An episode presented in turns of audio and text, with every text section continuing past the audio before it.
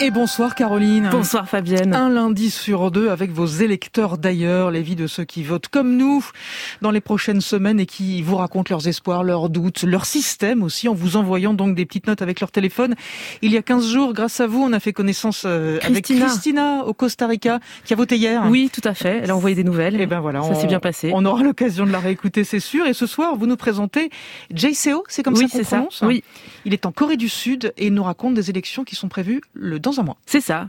Euh, Jay, il a bientôt 40 ans, il travaille à Séoul. Il était en vacances la semaine dernière pour le Nouvel An coréen.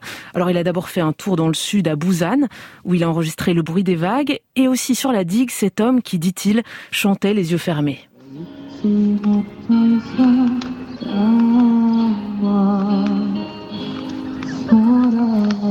Et puis Jay a rejoint ses parents et sa sœur pas loin dans la maison familiale. Et l'avantage des sons WhatsApp, c'est que ça peut être très intime. Quand je lui ai écrit cet après-midi-là, il était déjà minuit chez lui et il était au lit. Euh, ma mère et ma petite sœur dorment dans le salon. Moi, je dors dans le lit de ma maman avec ma couverture euh, là remontée jusqu'à la poitrine. Alors, ouais, Jay ne parle pas trop fort parce que sa mère dort à côté. Sa sœur, elle, elle regarde des séries. Je lui ai demandé s'il pouvait aller enregistrer.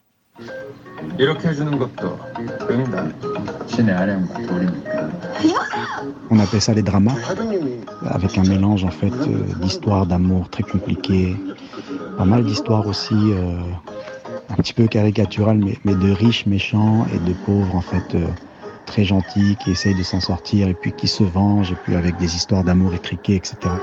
Et ça, ça nous amène à parler des élections à venir.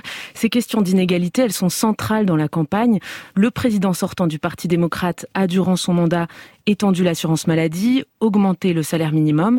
En face et au coude à coude, il y a le People Power Party, plus libéral et conservateur. Mais pour Jay, à vrai dire, en fait, c'est assez vague la politique coréenne. Là, on l'entend à un dîner de famille. Et c'est pour ça qu'il est assez content de revenir en famille. Oui, parce qu'il connaît, il connaît pas tout ça, il, connaît très mal la politique. Et là, ça lui permet, en retrouvant ses parents, de leur poser plein de questions. Euh, en fait, toute la, toute la famille a passé plusieurs décennies en banlieue de Grenoble avant de revenir vivre et travailler en Corée. Le paradoxe que j'ai, moi, c'est qu'ayant grandi en France, je suis évidemment beaucoup plus au fait des dynamiques et des enjeux euh, politiques en France, là où je n'ai pas le droit de vote. J'ai le droit de voter ici en Corée du Sud, mais j'ai cette méconnaissance des enjeux politiques qui parfois me, me rendent un petit peu inconfortable. En Corée, le sujet de l'écologie n'est pas encore un sujet euh, fort euh, dans la société. Il n'y a pas en fait un gros questionnement sur l'identité. Il n'y a pas euh, des problématiques liées à l'immigration. Comme c'est une péninsule coupée au nord par la frontière avec la Corée du Nord, en fait, il n'y a pas de frontière terrestre par laquelle tu peux entrer dans le pays de toute façon. Après, malgré tout, euh, je pense que la Corée, pour euh, maintenir en fait son développement économique, va devoir faire appel à euh, une immigration parce que tout simplement la population est très vieillissante, que les Coréens ne font pas beaucoup d'enfants.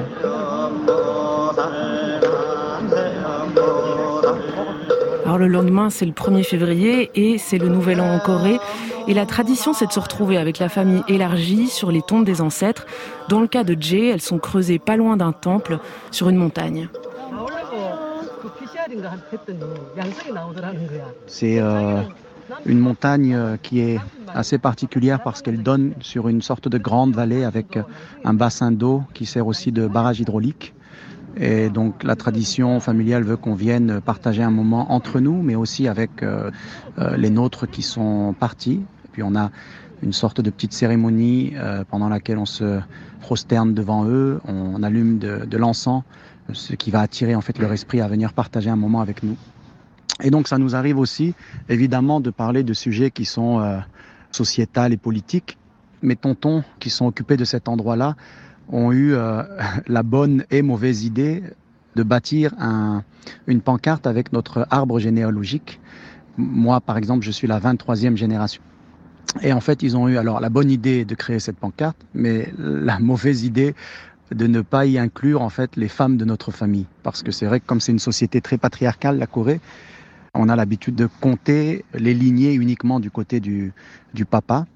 Et on voit clairement en fait la différence de génération entre les tontons qui considèrent que bon, ça s'est toujours fait comme ça, donc on fait comme ça, et puis d'un point de vue logistique, ce serait contraignant de faire autrement.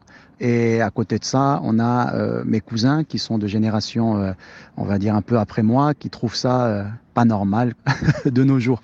Le sujet en fait du rôle de la femme, c'est aussi quelque chose qui occupe une place majeure dans la société et aussi donc euh, dans les élections euh, présidentielles qui s'annoncent. Et en effet, la Corée fait face à un vaste mouvement antiféministe. Les principaux responsables conservateurs réclament d'ailleurs la suppression du ministère de l'égalité des sexes. Eh ben dites-moi. Eh ben voilà. Les élections c'est le 9 mars et ça laisse donc un mois à Jay pour se mettre au courant euh, oui. et choisir pour qui va voter. Assez sérieusement, merci beaucoup. J'espère qu'on aura l'occasion de le retrouver. Jay, vous vous revenez dans 15 jours et nous serons là pour le coup au Timor ah oui, ça y est. Avec des combats de coq, apparemment, des ambiances de combats de coq. Formidable, Caroline. À lundi dans 15 jours, merci beaucoup. L'actualité internationale passée sous les radars, c'est Sébastien Logénie et c'est maintenant.